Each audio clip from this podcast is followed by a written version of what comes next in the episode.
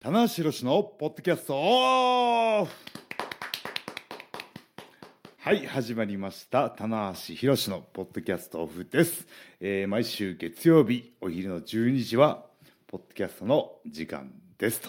まああの聞く人によってね違うんですけどもそうですね12時に更新になりますので更新時間がね、あの1週間ゆっくりね聞ける時間を使ってもらって、はいえー楽しんでいただけたらなというはい。思いがありますと、はい。い、うことで今回のメンバーは100年に一人にいただいたな白石とはい。マシモです。よろしくお願いしますよろしくおはい、あのねあの新しい30分体制になりまし三て十分体制。はいまああのねどうやっていこうかというところと、はい。えードーム大会2年戦はい。えーやってきましたけども、はいえー今回は、はいえー1月のビッグマッチ最後はい。 1月8日に行われました、えー横浜アリーナの、はい。えーノアプロレスリングノアとの全面対抗戦について、はい。えーちょっと掘り下げていこうとはい。いうことでございますお願いします。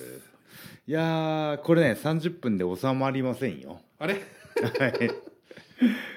初から。まあでもねあの本当にあの5年ぶりのはい。他団体との対抗戦だったので、あのーやっぱファンの方のね、うん。あの関心度っていうのはうん高さがもう本当にあのー伝わりましたね。というのも1月4日5日よりも8日の方がうんチケットがそこで完売になったというね。まあ、その、やっぱり動き。うんチケットの動きという意味では、やっぱりちょっと特筆するものがありますよ。そうですね。まあノアのね、えーファンの方そうですね。も買われてきてるっていうところを、たくさんも来てういただあいたと思いのますーそのねチケットのうん販売の売れ行きの速さにつながったと思うんですけどもやはり刺激的でしたねはいうんなん、やっぱと。やっぱりちょっと独特のものはありましたね。はいあの富国強兵路線路線というかね、はいはい。団体内でのね、ね鎖国というか。うん団体団体内でのユニットの構はい。想はい。に、あのねこう5年ぐらいはい。ねあのやってきたので、はい。新しい刺激というかやっぱうんだ、た団体対抗戦は麻薬っすねはい。本当にあの劇薬。劇薬ですね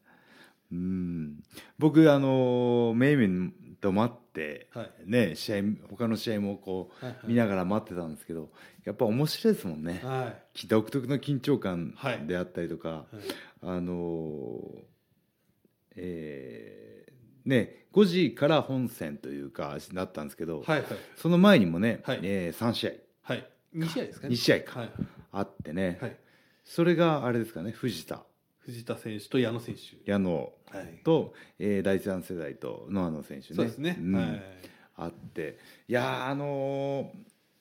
歴史は繰り返すというか、はい。あのー、U ウィンタはいー。もうパッと思いつあのーはい浮かんだのは、U ウィンターの第一試合むちゃくちゃ面白かったじゃないですか、永田選手とはい。石澤選手と、ね、桜桜田田選選手手ととかえ金原さんですかね。ーそうですね、うんがあもう金光さん先生ごめんなさい。金原さんじゃ、金光さんですね。金光選手あ、金光さん、金原さん。えーっと、忘れちゃった。ちょっと待ってください金ちゃん金原ですねあ金原さん金金原原金原選手がねあのあの試合でね、はいドームで火がつきましたからねあれはもう、いまだにやっぱり、あの第一試合のことは。ね言われるじゃないですか。そうですねうんでやっぱりね今回もそのそういう意味では、まあ、シングルマッチ少なかったんですけど、はい組まれてていや面白かったですねあのなんていうか、んまあ例えば逆エビの最後の攻防とかも、うんやっぱりその団体の維新をかけてっていうと、うやっんぱりちょっと見方が変わりよますよしねい。けってなりますもんねなりますよもうね。心で藤田を応援しましたもんね、はいはいうんであのヤングライオンねあの中島もいるし、は大岩もいるいし、はいそういった中で、はい。藤田が選ばれたところに、えー何かやっぱこう意味をね見出したくなるわけですそうよですよね。うん僕としてはう、んなんなんでですかねやっぱ体格的にはねあの大岩が大きいし負け負けん気というか喧嘩っ早さで言うと、喧嘩っ早さでやっぱ中島なんですけど岐阜のうちうちの暴れん坊がね、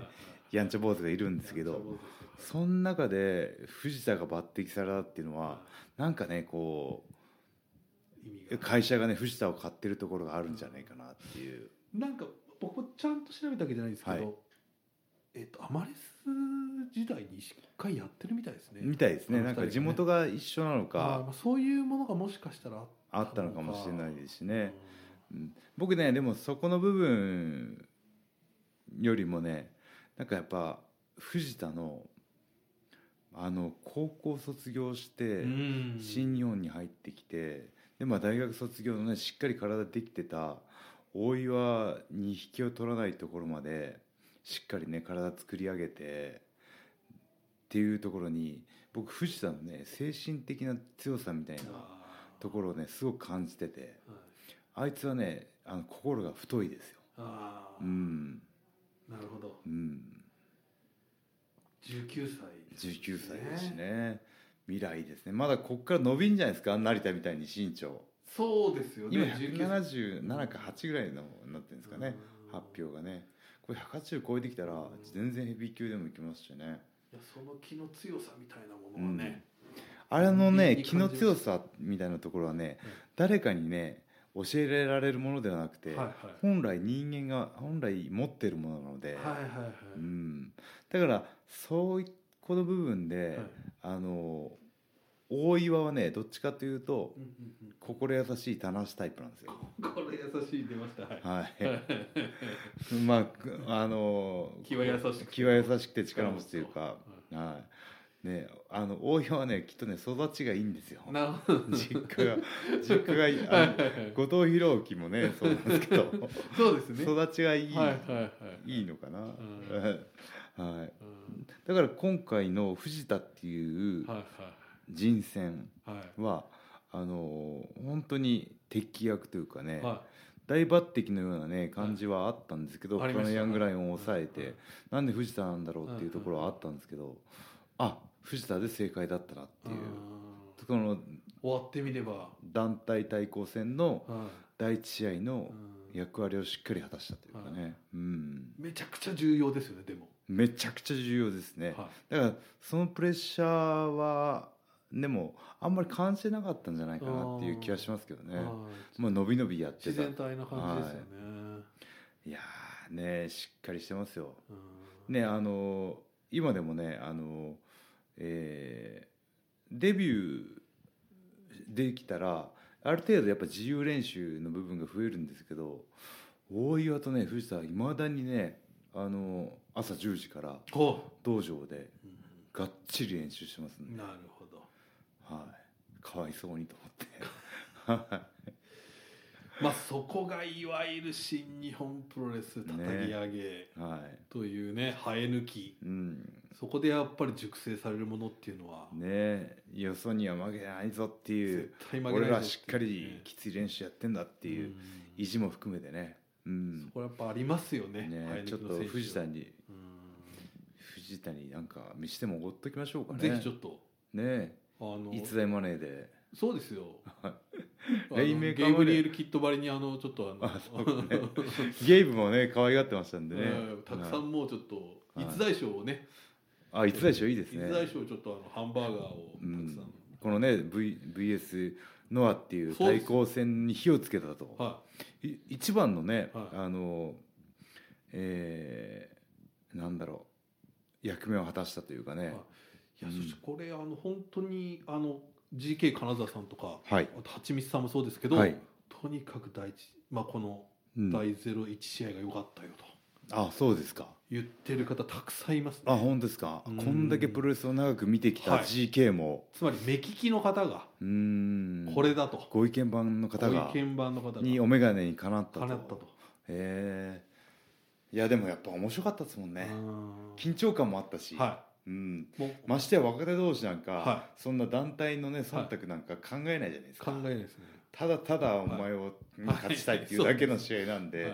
それがねやっぱりこう自然とファンはも僕らも含めて団体を背負わして見てし見てはいしまうところはあってね、はいそれは仕方ないんですけどなんかそこにとらわれずは戦ったのが良かったのかなっていう気がしますい、いけやどねーでも藤田は藤田ででも俺は新日本だから負けないってきいっとや思ってー思やっっててるるでだしと思ょうしう、ね。はいうんいやでも本当に火つけましたねこの試合がまた数年後数数十年後にね、うん意味を持ってくるかもしれないですしそうですね僕らがいまだにね、いユーインターのた対抗戦で長瀬さんとか石田さんの未だに言試い合をますからね言うように、はいね、この試合を見た人がはあの藤田とね矢野の試合で火ついたよねみいたいなはい言われ方をするかもしれないですね、うんいやいやーもうーちょっ10分と10 分やばい大ゼロ一試合ですよ、 実はどうするんですか、こちっれ。とも進んでないねあうんーまあでもちょっとこう全般に見て、はい田中さん的に気になった選手、試合っていうのはありますかそうですねえー、剣王おはいー来ましたか。検温あのドームにね、はいあの乗り込んできいやてー一番長くマイクアピールしたじゃないですかはい、強烈でしたね。なんだろうこの子っていう感じは僕あったんですよはい、でも言ったからには、はああやあのその分やるんやったなっていう気がしますね、はいうん今回でやっぱりその、まあ、清宮選手ね、もちろん、はいあのキーマンになったと思うんですけど、やっぱもう一人のキーマン、間違いなく慶応選手う。んまああのね内藤っていうかまあ新日本の一番人気ユニットとやるわけですからどうもう下手したらもうロスインゴ人気と、はいまあ、それぞれ高木選手もね真田も武士も実力者がいるユニットですから、はいはい人気実力揃ってるはい。はいはい。新日本のナンバーワンユニットがはいロスインゴはいだと僕は思ってるんでね。はいそこに下手したら金剛です金剛ですかね、あの何もできずに終わるんじゃないかなぐらいあーちょっと思ってたんですけど気を吐きましたねこのノア側のね、えー、剣を率いるうんユニットまた煽りがすごかったじゃないですか。ドームでねは。はいいつまでも天狗になってんじゃねえぞと。い、はい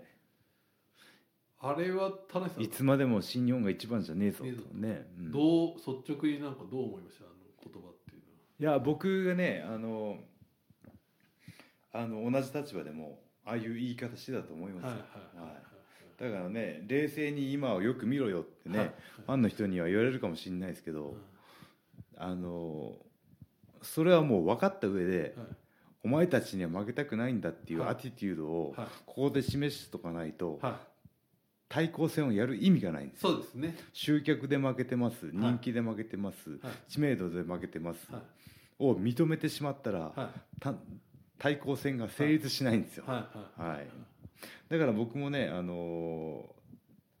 ね何年もう十何年前ノアにね乗り込んだ時ね団体の勢い集客としては完全に新日本が負けてた時代だったんですね、うん、池尾選手とそうですね同盟ではいそれでも俺は新日本だっていう誇りを持ってね、はいはいい乗り込んでいったんで、はいなんかその気持ちはすごくわかるというあかあねなるほど。ううんん、そうじゃねえとはい。盛り上がらないっていう気もしますし、じゃね、あ完全にやっぱり火をつけたのは慶応選手かなっていう気がしまうす、んまあその前にやっぱりねうん、その田無さんだったり、はい岡田選手だったりうん強烈な、あのそのオリンピック選手とか、はいそういう言葉があったりとか、はいあのあったじゃないですかそういうのもあったとは思うん僕でちょすっけとど、辛辣ぐらいには言いましたよ、田無さんはもう、はい僕らしくない、はえーコメントだったかもしれないんですけど、なんかその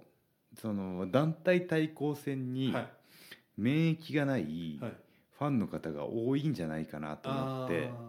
それだったら団体対抗戦の緊張感とかはいはこういうもんなんだよはいっていうところはいをプレゼンしようかなと思って、だちょっと、あの最初の一手ではやっぱはりちょっとノア、ノア選手の方がやっぱりちょっとそういう意味ではそこはちょっとピリッとしたものはそこまでなかったですよね。そうですね田中選手と岡田選手はバーンと打ち出したっていう、まあはい高木選手もそうですけど、うんまああの最初の一番最初の会見うで、んえー僕と清宮選手が、うんえー出てあの時のコメントからもう僕は意識してましたのうで、んはい、清宮選手はねやっぱちょっとあのその自分の言葉を発する以前にうん結構明らかに緊張してたうん感じが、空気感がもう取れたの見て取れたので、うん、完全にこの団体対抗戦は新日本主導で動きましたね。そうですね、うんまたそこでやっぱり慶応選手がここでぐさっとねどうはいで来たって、入れたっていうのはやっぱりはここのいや大したもんですよすごかったですね。大したもんですうん本当にあのドームでねあんだけこう、単価切れるというか、ははいまあ、その単価切ってる剣王選手のい、はい横で武藤選手はねこう携帯で撮ってましたけどねカシャッとねもうさすあが刑事武藤自由だなと自由すぎますよ。はいあのライガーさんと握手して書いたりとか、うんもうね、はいもうフリーフォームですよ本当に。本まあだからそこにねあの、まあ、ノア所属というかねで今回になりましたけうんどうんあのあそこは違う選手でも面白かったかなっていう気がしますね。あーな例えるばほど。まあ向こうのねユニットはどうなるかわかんないですうん例えば塩崎選手と剣をあのー清あー宮清宮さんだととかかね丸藤さんだったりとか。そうそうそうそうううんん、ザ・ノアっていう感っじていう対抗戦も今後あっても面白いんじゃないかなって気がしましたはいはいはいね。うん他ちょっと驚いたのがは田い口選手が結構ツイッターでね、はい、厳しいことを言ってたのがそう僕は結構実はさっきの生え抜きの言葉じゃないですけど、はい嫌悪発言一番こうピリッときたのは田口さんだったのかなっていう感じもする、はい、だから田口も普段はねこう楽しい、はいね、面白いはいところではいあの舵を切ねそっちにね振り切ってる時もありますけどあれこそ生え抜きなのでいやーそうなんですよそうなんですよちょっとね田口監督の新日本プロレス愛というかすごいプライドがね垣間見えましたよねし。びれますよねこれであの団体対抗戦のあのは怪我の巧妙というい、か、はねい、本当そうですね副産物でしたね、はい思わぬところでキラー、キラー監督がキラーでしたねえだからまたそれがももしねネクストがあればこれまでつながっていくかもしれないですしそうですねううんこういうやっぱり磁場が生まれるのがそうですやねっぱちょっと磁場が生まれてその磁場が狂うからこそ、は出て普段見れないいはい、はい選手の思いだったりとか、は戦い方だったりが生まれるのが団体対抗戦のね、は魅力でしょうい、ね。はみ出てしまうというか、うんついつい一言余計に言ってしまうというかあの良くも悪くもですけどね、い、つだいも昔そういうねことそうがありまでしすた僕しもありましたね。それでまたあの大いにヒートを買うみたいなのもそありうまですすしね。はい。でまあそそれこでねあのー普段はねこう新日本プロレスの中でね団体それぞれのねあの応援してるユニットがあるんですけど新日本っていう大きい国のファンっていうを意識してもらういい機会だったんじゃないかなっていうねそうですね他団体と戦うことによってねうんいやーこれちょっとね、はいまたちょっとネクストあるのかわかんないですけど、はいあとちょっとやっぱ伺ってみたいのは、はいまあ、メインイベントではいあの田中選手岡田選手組んでない戦いましたけど、まあ、武藤選手と清宮選手はいこの二人と戦ったちょっと印象というか、うんえーそうですね、あのーまあ、清宮選手はね、もう本当、フューチャーというかね、えーまあ、GHC を巻いてますけども、ね、これから、ね、ん10年、20年、ね、ノアっていう団体を引っ張っていく選手だなっていうのは感じましたね。はい、それをね岡田がもう分かってるから、うん、うんあえて厳しくいったかなっていう行きました厳しかったね今回の岡田は厳しかったうんあの IWGP は遠いぞって言ったはい棚橋なんかもう、はいあの目じゃないぐらい厳しかったです はいまああの時岡田は泣きましたけども、そうなんですよね、えーあそこからね岡田がバーッとねはいさらに上がっていくわけなんですけど、はいなんかそういった歴史も踏まえて、あえてはいはい泣かしに行ったんじゃないかなっていう、うんあーだからその愛情の裏返しは反対は無関心なんですよはいはいはいはいうんだからあの本当に清宮選手に対して愛情を持って接したのは岡田和親なんじゃないかなっていう気がするんですよね。確かにはい、で岡田がねこう最後まではあのコメントも含めていはい厳しく言ったじゃないですか。はいもうあねこうやられて、はいねうなだれて帰ってるところにはいさらにこう、はい追い打ちをかけるようなコメントだったりもしたんですけど、その時僕と武藤さんあの場外で並んで座ってましたからね関しては僕ねあの,、はいあの日のはいベストショットあるんですよ。はい 二人でこう 二人でこう二人 で防寒を二決め人でるあのいや見守るっていうね。あとは若い二人でみたいな お見合いに来あれはたねお見合いに来た付き添いにみたいなそうですね。ちゃんと若い方たち、、はいやあれいい絵でしたね二人並んいでねね。えあのこのしあのタッグマッチのうんあのー本当にあのプロレスらしさというかあのー特筆すべき点は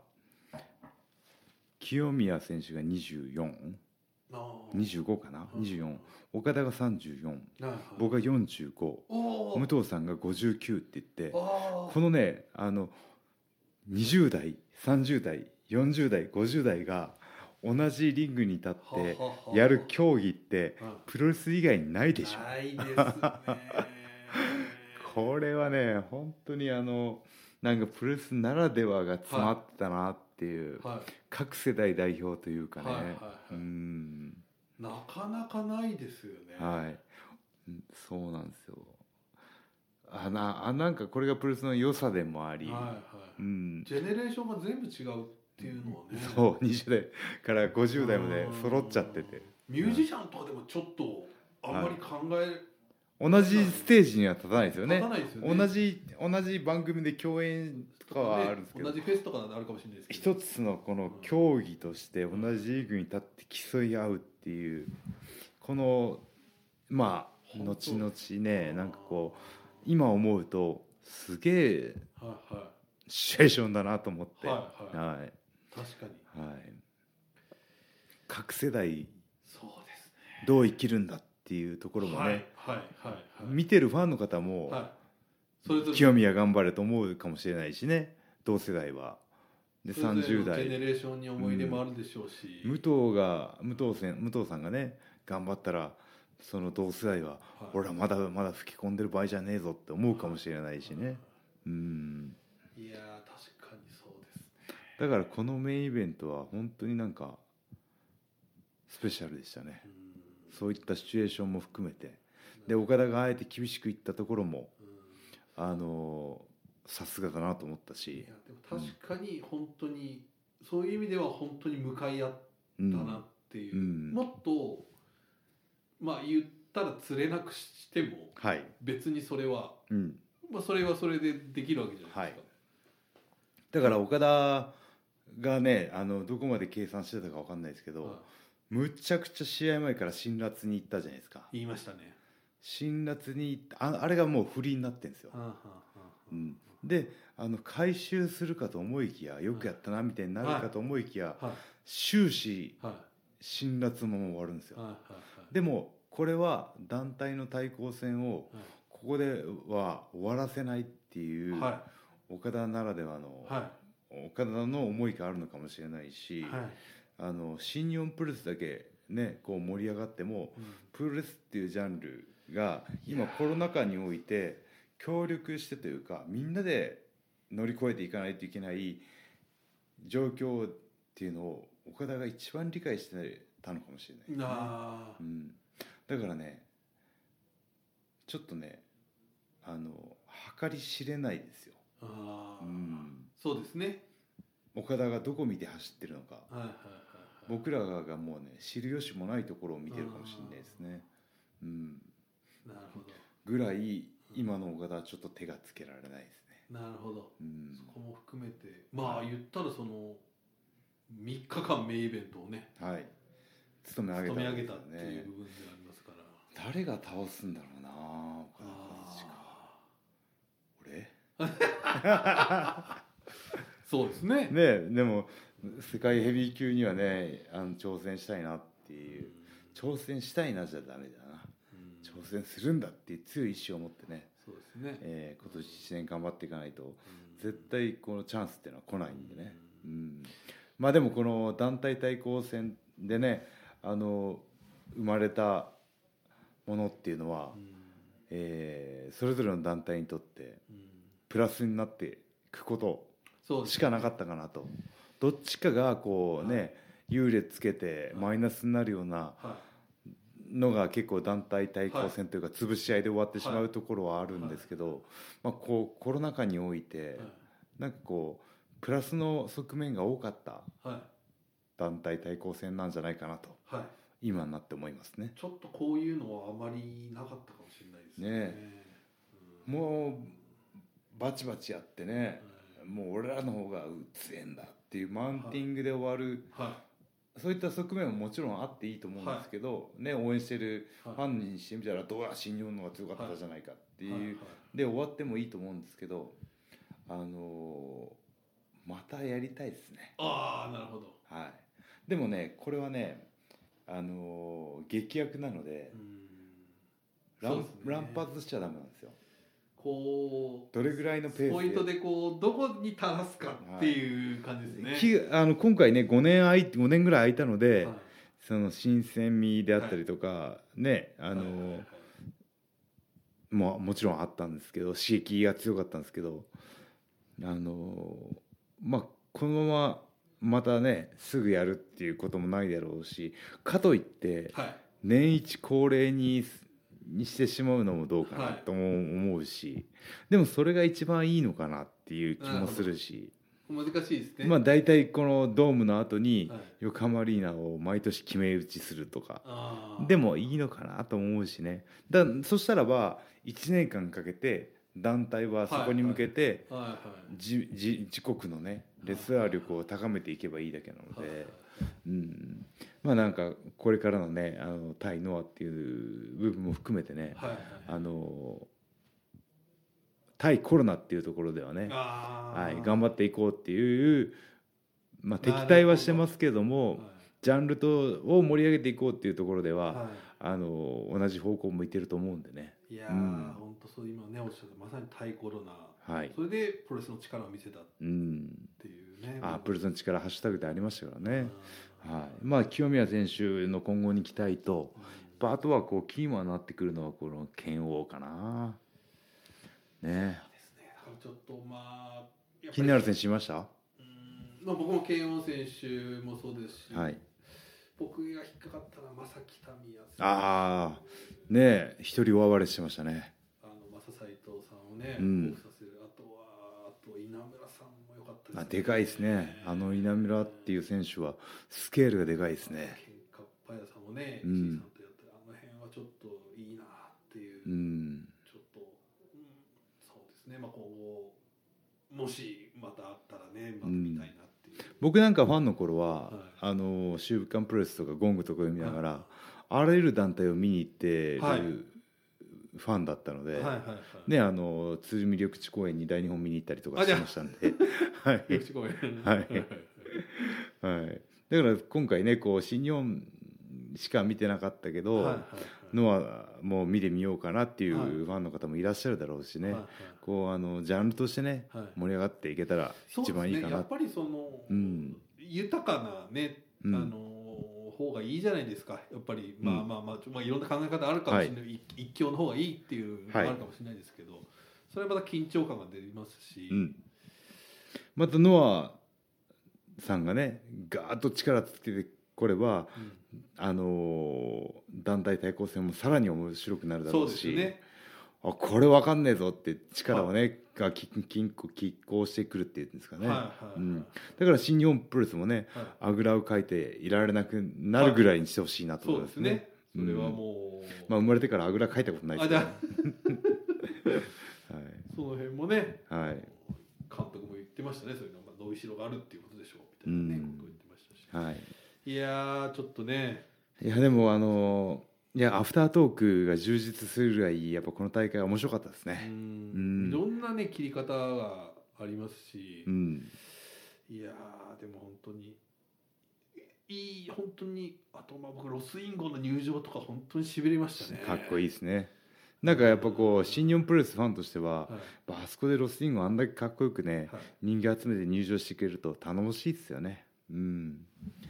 いやーでもねあのちょっとねドームでの件で触れ忘れたんですけど、はい防衛した岡田に内藤行きましたね。もう行っちゃうと僕思ったんですけどこれちょっとみんなそういう気持ちはどっかでありましたねはい、はいはいいやでもこのねあのどんどんどんどんねお面白いカードを提供していこうっていう新日本全体のアティテュードを内藤も汲み取ってんのかなと思いながらね、はい、いやーこれはもうやっぱ順番待ちしてるレスラーにはい、チャンスが来ないなっていうのはねあー感じましたね。あの40年40周年の時の旗揚げ記念日のはい、後楽園ホールはいは僕すごく印象的なんですけど、はいあの時が岡田選手と内藤選手、うん、あれからあ10れ年もう10年か。あのそうか金橋さんと中村選手と後藤選手と真壁さんがね、うん4方向であの試合見守ったっていうあーありましたね。うん、あそこが一つのねまたちょっと大きうなん起点になったと思うんで、はいそこから10年またこのシチュエーションで岡田と内藤っていうね、うん